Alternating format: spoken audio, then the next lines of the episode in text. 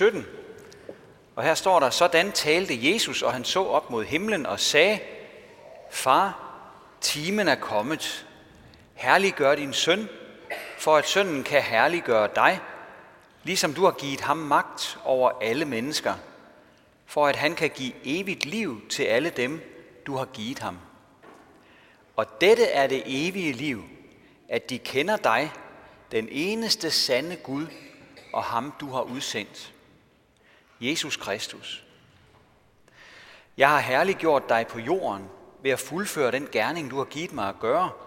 Far, herliggør mig nu hos dig med den herlighed, jeg havde hos dig, før verden var til. Jeg har åbenbart dit navn for de mennesker, du gav mig fra verden.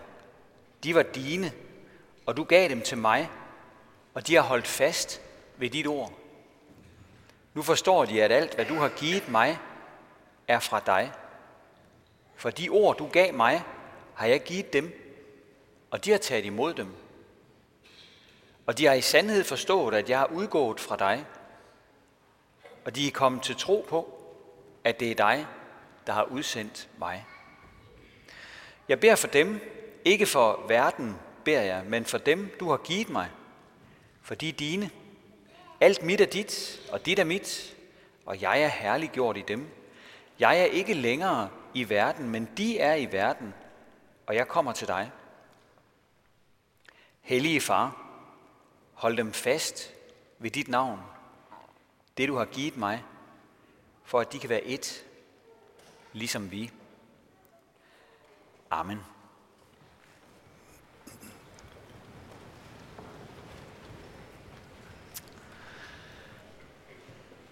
Kære menighed, jeg må begynde med at gøre en tilståelse. Jeg er blevet klogere. Nu øh, tænker jeg måske, at jeg vil fortælle om min studieoverlov de sidste tre måneder. Men det vil jeg ikke, fordi øh, det har taget meget længere tid for mig at blive klogere end tre måneder. Vi skal helt tilbage i 2001. Det var dengang, jeg var blevet ansat som præst her i sovnet.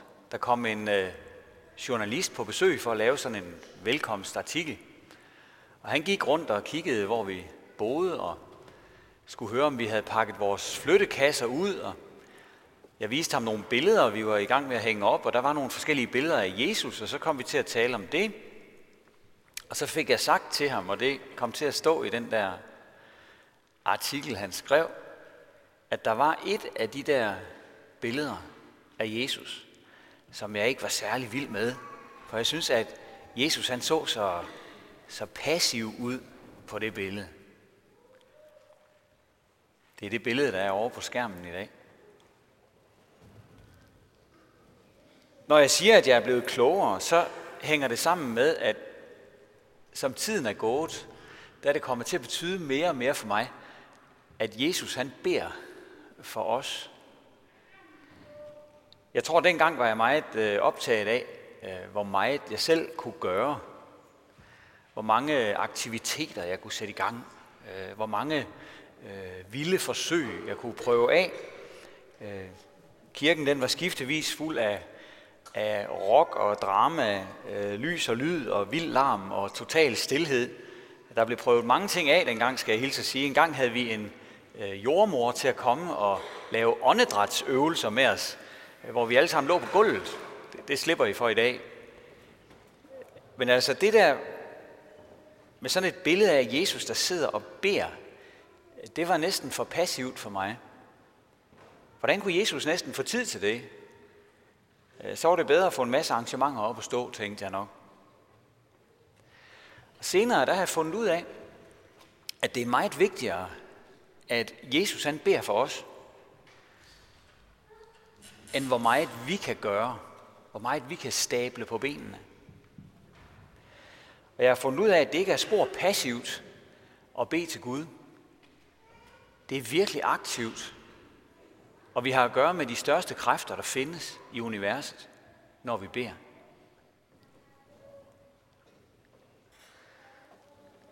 Det er jo også sådan, at når det handler om de allervigtigste ting her i livet, jamen, øh, så er det egentlig begrænset, hvad vi kan udrette.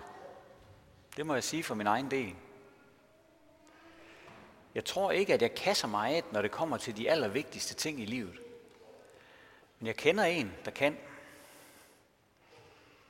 Og ham vil jeg bede om hjælp med de her ting. Det er også stort, når der er andre, der beder for en. Og så er det jo helt fantastisk, når Jesus gør det. Tænk lige en gang. I dag har det her billede fået øh, hederspladsen hjemme på mit kontor. Det, øh, det hænger lige midt i det hele. Jeg ser på det hver eneste dag. Det har tilhørt min kones bedsteforældre. Og de har nok haft glæde af at blive mindet om, at Jesus han bad for dem, og det øh, har jeg altså også fået glæde af. Selvom han ser blid ud på billedet, så er han jo ikke slap. Han er koncentreret. Han er i gang med noget vigtigt. Han sidder der og beder for os. Han beder for os, så det knager.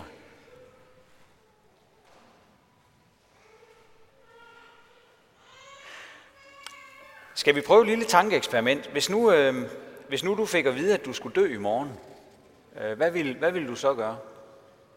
Hvad vil du bruge dagen i dag på? Må, måske er det sundt nok at tænke den tanke en gang imellem. Der kan være mange svar på det. Vi ved, hvad Jesus han øh, gjorde, da han øh, var klar over, at i morgen der skal jeg dø. Der var det, han begyndte at bede. Han øh, begyndte at bede for fuld tryk. Og den tekst, som vi lige har lyttet til, den er et uddrag af den bøn, som han bad. Han bad for de kristne. Han bad både for dem, der var kristne dengang, og dem, der skulle blive det senere hen. Altså også for alle dem, der er kristne nu. Dem, der lige er blevet det. Dem, der bliver det i morgen. Ansigt til ansigt med døden. Der tænkte han ikke på sig selv. Der tænkte han på de andre. På os. Sikke en omsorg at have, var. Og hvad beder han så om? Han beder om, at Gud må være hos dem, der tror på ham. Nu hvor han ikke selv skal være synligt til stede sammen med dem længere. Han havde jo gået sammen med dem, sådan op og ned af dem. De kunne se ham. Nu skulle det snart være slut. Og så bad han Gud om at være helt tæt på dem.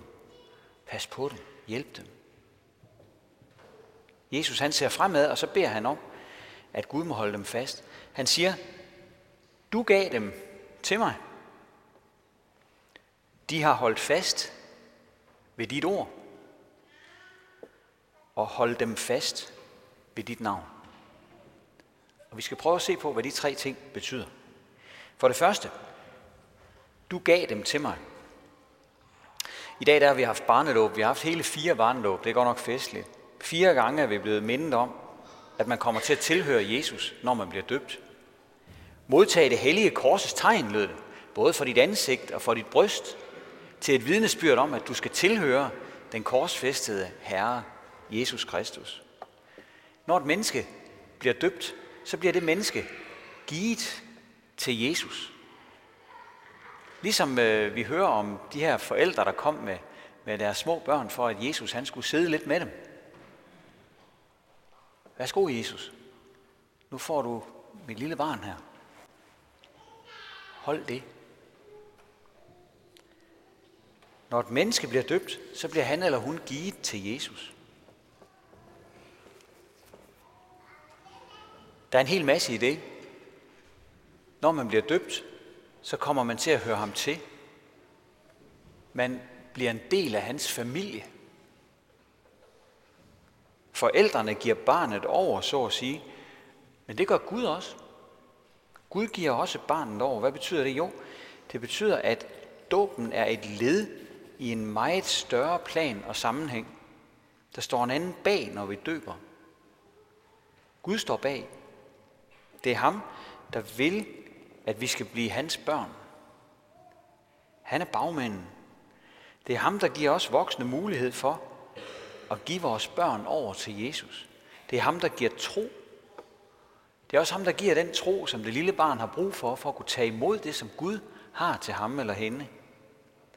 Den tro, den er ligesom en, en tillid. den tillid, som et lille barn kan vise, når det kommer over til en. Har du prøvet det? At få et lille barn lagt over til dig, og så viser det lille barn dig tillid, og smiler til dig og slapper af. Det er fantastisk. Gud ønsker, at vi skal have sådan et forhold til ham. Når vi kommer over til Jesus i dåben, så bliver vi hans børn. Det er vi ikke med det samme, når vi bliver født. Øh, vi er Guds mennesker. Selvfølgelig er vi det. For det er ham, der har givet os livet. Og han giver os det hele tiden. Alle mennesker på hele kloden. Og han elsker alle sine mennesker. Han har villet, at hver eneste skulle være her. Men det der med at blive Guds børn, det er noget meget særligt. Det er noget meget fint og eksklusivt. Der skal endda en fødsel nummer to til, for at det kan ske, siger Jesus. Det er derfor, dåben bliver kaldt for en genfødsel, altså at blive født igen. Det er ret vildt. For det andet, der siger Jesus i sin bøn, at kristne skal holde fast ved hans ord. Og han beder om, at det måske hans ord, Jesu ord, det Jesus siger, det er det samme som Guds ord. For alt, hvad han siger, har han fra Gud. Vi andre, vi går og siger så meget. Altså, det er ikke alt det, vi går og siger, der er fra Gud af. Det er det godt nok ikke. Men Jesus, han siger, de ord, jeg siger til jer, taler jeg ikke af mig selv, men faderen, som bliver i mig, gør sine gerninger. Det betyder alt det, som, som Jesus han siger, det kommer fra Gud. Ligesom alt det, han gør, også kommer fra Gud. Det er noget, Gud vil have, han skal gøre. Så hvis vi vil vide, hvordan Gud er, så skal vi lytte til Jesus. Så skal vi se på Jesus. Læg mærke til, hvad han gør. Læg mærke til, hvad han siger. For sådan taler Gud. Sådan gør Gud. Sådan er Gud. Jesus han er Guds udtrykte billede. Og det med at blive døbt hænger sammen med at lære Jesus at kende. Han sendte jo sine disciple ud i verden for at døbe mennesker, og for at de skulle lære mennesker at holde, hvad han havde befalet, altså oplære dem.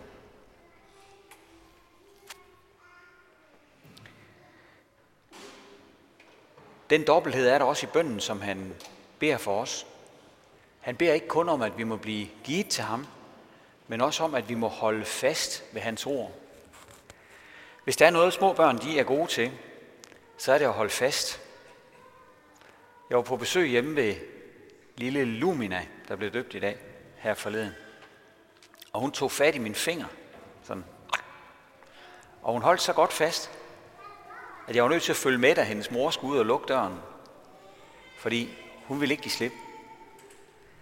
Sådan er det, Gud vil have, at vi skal have det med hans ord. Bibelen, Guds ord til os, den er Guds hånd, der er ragt ud til os. Og så må vi ligesom små børn få lov at tage fat i den hånd. Og det har vi brug for. Det liv, vi er i gang med at leve, det kan godt være svært. Modgang, død, skilsmisser, sygdom, alt muligt møder vi i livet. Vi kan komme ud for mange svære ting. Så er det godt at have Guds hånd at holde i. For det tredje, så beder Jesus om, at alle kristne må blive holdt fast. Her handler det ikke om, at, at vi skal holde fast, men om, at vi har brug for at blive holdt fast, altså båret af en anden, af Gud. Der er mange ting her i livet, der ikke er til at bære. Men Gud kan bære os og holde os fast, uanset hvad. Og det er det vigtigste. Jeg er blevet klogere på, at jeg ikke kan så meget selv, øh, når det gælder de vigtigste ting her i livet. Jeg har rigtig meget brug for, at Gud han bærer mig hver eneste dag. Og jeg tænker, at du måske også har. Jeg er glad for, at det er så meget vigtigere, hvad Gud har gjort for os, end hvad vi kan gøre for ham. Så jeg lader billedet der blive hængende på kontoret. Det minder mig om, at Jesus lever nu. Han opstod jo efter sin død og er lyslevende i dag. og at han stadig beder for os. Der står stadig i vores nye testamente, Kristus Jesus er død, ja endnu mere, han er opstået og sidder ved Guds højre hånd og går i forbøn for os. Det er der masser af kraft i. Ære være faderen og sønnen og helligånden, som det var i begyndelsen, så nu og altid og i al evighed. Amen. Og lad os rejse os og tilønske hinanden, som apostlen gjorde. Vor Herres Jesu Kristi nåde, Guds, vor Fars kærlighed og Helligåndens fællesskab være med os alle. Amen.